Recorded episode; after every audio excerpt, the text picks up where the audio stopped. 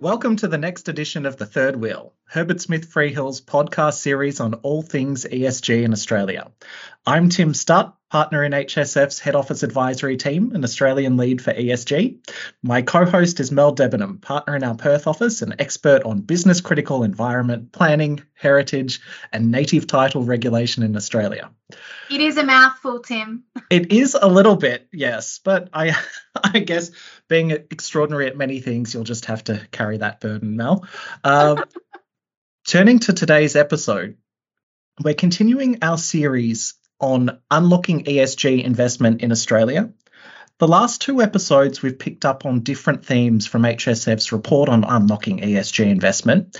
And for today's edition, we're joined by special guest Catherine Pacey, partner in our environment planning and communities team up in our Brisbane office. Welcome, Catherine. Thank you, Tim. It's great to have you back on, Catherine. Great to be here. I love hanging out with you guys.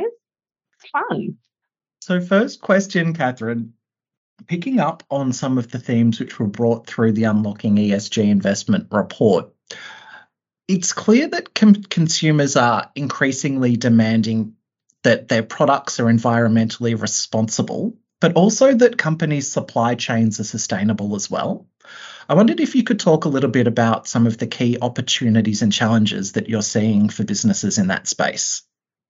Sure. Well, it's it's a really exciting space where a lot is happening, and it's a really complicated space to try and work out what's happening um, upstream and downstream um, in your in your value chains.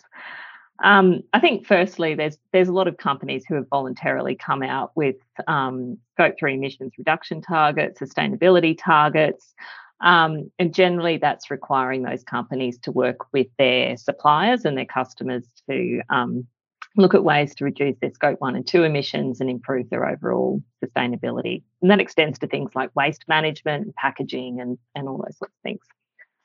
Um, Tim, I think this is your area of expertise, but the Commonwealth Government has also um, started consulting on their mandatory climate risks reporting regime, um, which is designed to align with international standards. Um, I might let you jump in and talk about what's happening there. I was going to say it's a joint area of expertise, Catherine, and it's soon to be an area of expertise for quite a chunk of corporate Australia.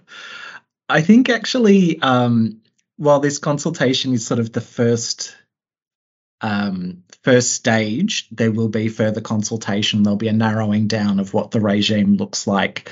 Um, it is an important first step, and it's added um, what the government, I think, is referring to as contours around their proposal for mandatory climate reporting that they've been talking about for a little while. I think some of the um, some of the key aspects which um, are particularly relevant and notable are the fact that it's initially intended to apply to listed companies and certain financial institutions. Um, that's helpful guidance on where the initial focus will be. Also, the timing, while it was um, sort of mentioned in the consultation paper in a slightly passing reference, um, i.e., it's not set in stone, but there was a reference to um, the requirements coming in and applying for the 2024 to 2025 financial year, which would actually sort of have Australia on a similar timing to some other jurisdictions or you know fairly closely matched to some other jurisdictions. Uh, so that was also notable. The fact that it would initially be TCFD aligned reporting is notable because there had been a bit of a question around would it be International Sustainability Standards Board standards aligned from the outset, whereas the government looks to be um, putting us on a path which is TCFD um, aligned, but with the ability to expand into ISSB over time. Um, so that's also notable.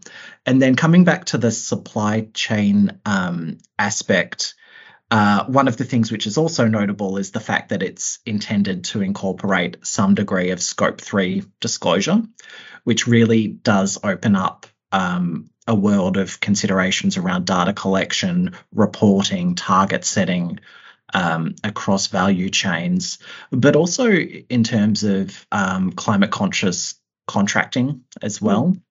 and the way that a lot of these these uh, relationships are, are, sort of formed, documented, monitored, and implemented. Um, so quite a bit, even though it was not a huge consultation paper, quite a bit to chew through. And I think as we get through this initial uh, chunk of it, um, there will be quite a bit in terms of the further consultation because I think the government will be coming out with a further consultation pack and probably, well, potentially draft legislation um, next year.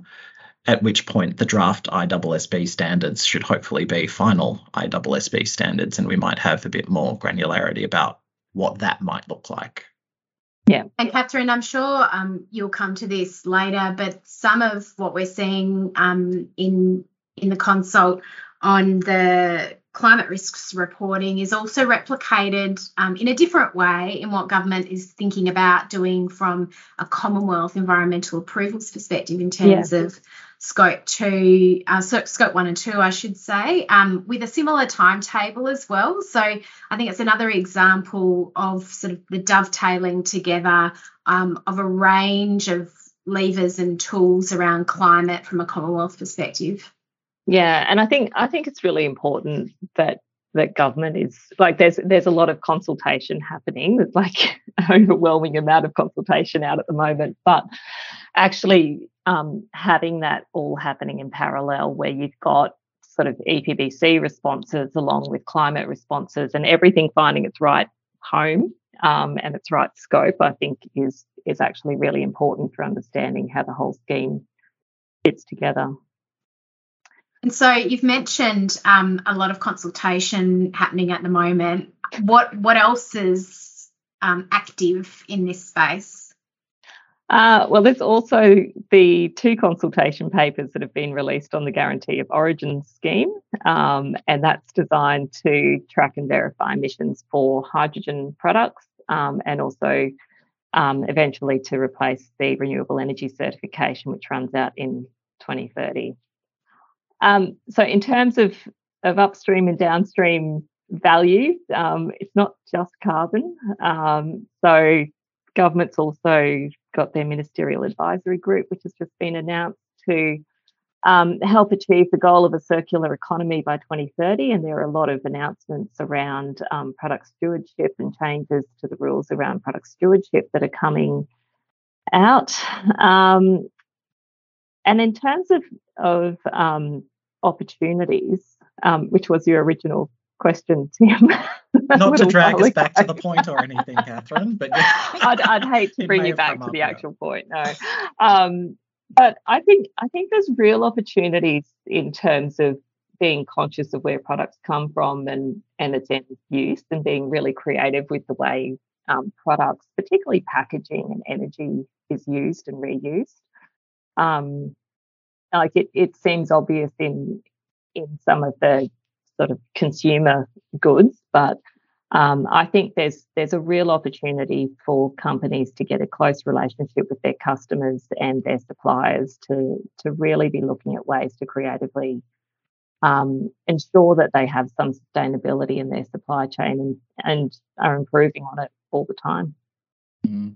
That that was definitely um, something which was borne out in one of the client interviews in the report, which was with Event Group, and they talked about sustainably sourced products and how they were actually able to realize higher prices for that and were willing to pay higher prices for that. They're sort of being hospitality and entertainment, they are maybe not exact, well, kind of consumer sector focused. Um, they do also have property and, and other aspects to them. But it's something which has come up in a few different conversations in different sectors as well. This idea that um, having a sustainable supply chain will unlock premiums for the business, even mm. in in um, B2B type businesses as well.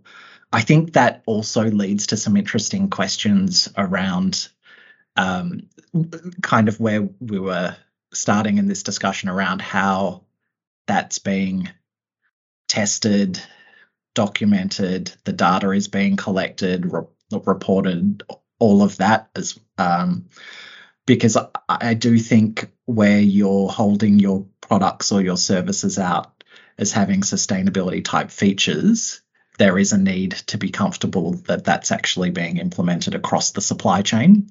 So I think that's that's looming as an interesting issue as mm. well. And it, it sort of becomes no no matter the extent to which you verify it, there still has to be that element of trust between um, between the sort of supplier and, and the end user, doesn't there? Because you're effectively reporting on someone else's behavior and someone else's use. So yeah. yeah. challenging.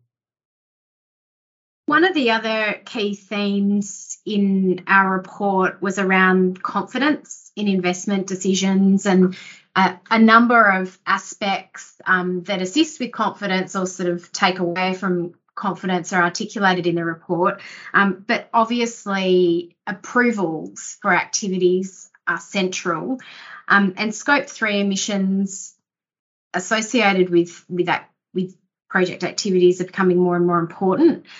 Catherine, the Queensland Land Court recently handed down its decision in Waratah Coal, which considered scope three emissions from a coal mine, and the Land Court re- recommended the project be refused. What do you think this might mean um, for future fossil fuel projects and, you know, the sort of confidence um, proponents might have in making investment decisions for those types of activities? It's it's certainly a decision that's caused a lot of excitement. Um, I think beyond the Queensland borders. Um, it's it's a funny process that leads to these sorts of decisions. So the land court in this process is not acting judicially; it acts administratively, and it makes a recommendation to um, the minister responsible for granting the mining lease and to the chief executive of our Department of Environment to to grant the environmental authority. So it's it's a little bit of a an unusual um, process. Um, the the court was was interesting in that um, in a, in a few places in the judgment, um, a lot of emphasis was placed on this being a judgment unique to this particular coal mine, um, and it was not um, not to be taken as sort of a, a, commentary on fossil fuels generally or or thermal coal mining projects generally, but um, but I think it still does have have implications. Um, as as we're recording, um, the decision is still within the period um, during which um, judicial review proceedings could be commenced. Um, that runs out this week. So it will be interesting to see whether or not it does end up being challenged. Um, probably not dissimilar to the Gloucester decision in New South Wales, though the project was refused on a few grounds, not just just climate change. So one of the significant things was um, was found by the court to be uncertainty over impacts on um, a nature refuge. Mm. Um, and that was one of the grounds on which um, refusal was recommended. But um, the climate change discussion was was interesting. So this is this is an approval that allows for the extraction and processing, not for the the burning um, combustion of the coal. Um, but despite that, the court found that um, the combustion couldn't sensibly be separated from the extraction, I think is, is the wording of the, the judgment. Um, and so, because the decision making criteria under the Environmental Protection Act and Mineral Resources Act talks about things like public interest, um, the court found that that was enough for them to be able to consider the, the scope three emissions. So, um, the court, because it acts in an administrative capacity, um, also considers human rights grounds under the Queensland Human Rights Act. Um, so that was also a basis on which the court recommended refusal, um, and that was that the, the economic and social benefits um, didn't outweigh the, the impacts. So certainly an interesting decision, and um, we'll be keenly watching to see whether or not um, it does end up being reviewed watch this space. Regulatory uncertainty and inconsistency was cited as the only barrier to ESG investment unique to Australia um, in in the report that we did. we've talked about the consultation processes underway, um, but it looks like some of that regulatory uncertainty may let up soon. Um, I guess, in, as well as consultation processes, there's a number of different reviews as well. Catherine, can you talk us through some of the uh, the regulatory change and, and challenges going on at the moment around environmental protection and emissions reduction? Sure. Well, um, there is a lot of consultation. There's there's a lot of reading for those of us who work in this space to do. What else yes. are we going to do over the Christmas break? I think we're we're all a little a little bit tired, but much more to read. Um, so I think we'll we'll start with the emissions, the greenhouse gas emissions um, front. So um, September, uh, Australia got the climate change acts. There were two of them, um, and that legislated our greenhouse gas emissions reduction targets and required various Commonwealth entities to consider those emissions reduction targets as, as part of their objects and in their decision making. Uh, the safeguard mechanism is being reviewed. That's another round of consultation that we haven't spoken about yet, um, but that that applies to um, about 212-ish um, of Australia's biggest emitters. Um, so that is being reviewed with a view to achieving gradual reductions in um, in greenhouse gas emissions. Uh, again, we're expecting draft legislation on that Marchish next year, um, with the amended scheme to commence on 1 July. Uh, Australian carbon credit units are being reviewed, so that's going to be a really important part of um, ensuring that greenhouse gas emissions reductions can be achieved in a way that provides certainty um, with offsets that have integrity. Um, so that report is going to be provided to the minister by the end of this year. So um, the minister gets reading over Christmas as well. On the environment front, um, we've had the government response to the independent review of the EPBC Act, which was led by Professor Graham Samuel, and that report was released in 2020. Um, there's a lot in that response. Again, we're seeing um, draft legislation next year, so much more reading to do in 2023.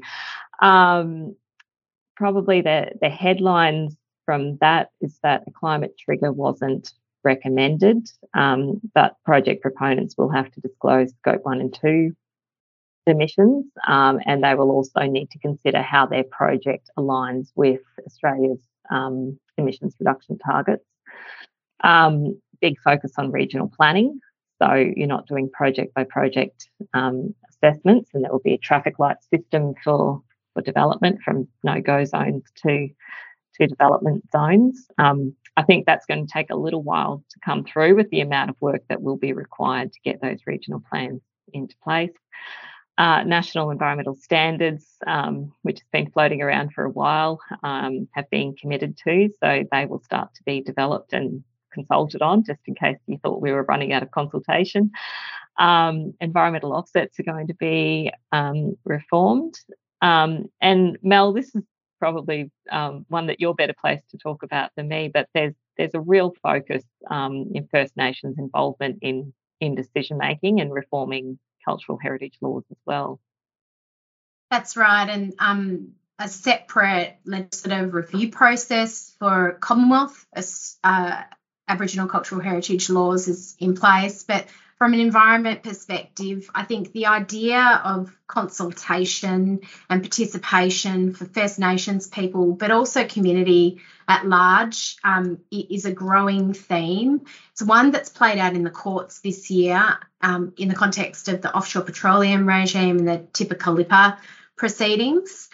Interestingly, the Court of Appeal um, recently linked the consultation provisions within that offshore petroleum regime back to the EPBC Act. So I think that we will see some of the reasoning in the Tipakalippa judgments finding its way into the National Environmental Standard for First Nations consultation and involvement. But it also might play out um, in the legislative reforms, both from an EPBC Act perspective, but also cultural heritage broad, more broadly. So I, I think with all that we're we're probably not there yet, but moving towards regulatory certainty. But there's there's a lot of other stuff um, moving around as as well. Um, this week, Australia um, was part of the the COP15 or biodiversity COP um, agreement that was reached in Montreal, which has um, a number of commitments in it around. Um, I think the headline's the, the 3030 target, which is um, protecting 30% of the world's land and, and oceans by 2030. But there's also um, commitments in there around um, urban planning, um, lifting biodiversity standards and environmental assessment, um, land use in terms of use of pesticides and runoff and, and all those sorts of things. Um, energy transition is is huge. Um, so there's there's not only the legislative basis for that, but the states and the Commonwealth are putting a lot in terms of policy funding um, around energy transition, um, particularly around upgrading transmission infrastructure, encouraging renewables projects. Um, we've got our first offshore wind zone declared, so um, so things are happening in that space. Um, and then there's things that the states are doing as well. So New South Wales with their REZs, um, Queensland with our um, energy and jobs plan. So there's there's not just the legislation, I guess. There's there's also a lot happening at a at a policy um, level to, to try and get that investment happening in the projects that will make a difference to our energy transition and ESG more broadly.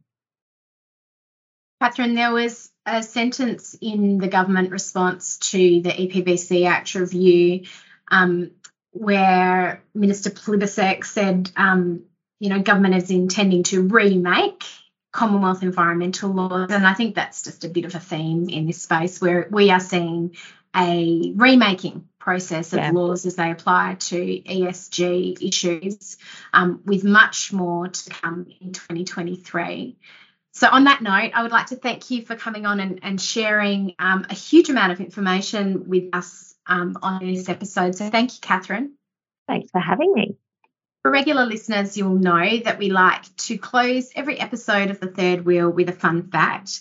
Now, this is a very self indulgent fun fact from us today. Um, but did you know we don't only podcast, but we also blog and blog regularly? So, a plug for our environment planning and communities blog, which you can find on hsfnotes.com forward slash environment Australia. We've spoken today about the huge raft of reform, reviews, and consultation that's going on. Um, and we try to take some of the hard work out of that for you um, by posting regularly on on those updates um, and trying to digest what we're seeing, not just from a regulatory perspective, but also from the courts um, and and otherwise. So please take a look at the HSF notes page. Um, we also have blog posts for climate and many, many other um, issues that might be important to you and your business. So take a look around. Thank you again, Catherine and, and Tim, for another excellent episode of The Third Wheel. Um, and to you for listening in. We look forward to you joining us next time. Bye for now. In the spirit of reconciliation, Herbert Smith Freehills acknowledges the traditional custodians of country throughout Australia and their connections to land, sea, and community. We pay our respects to their elders past and present and extend that respect to all Aboriginal and Torres Strait Islander people today.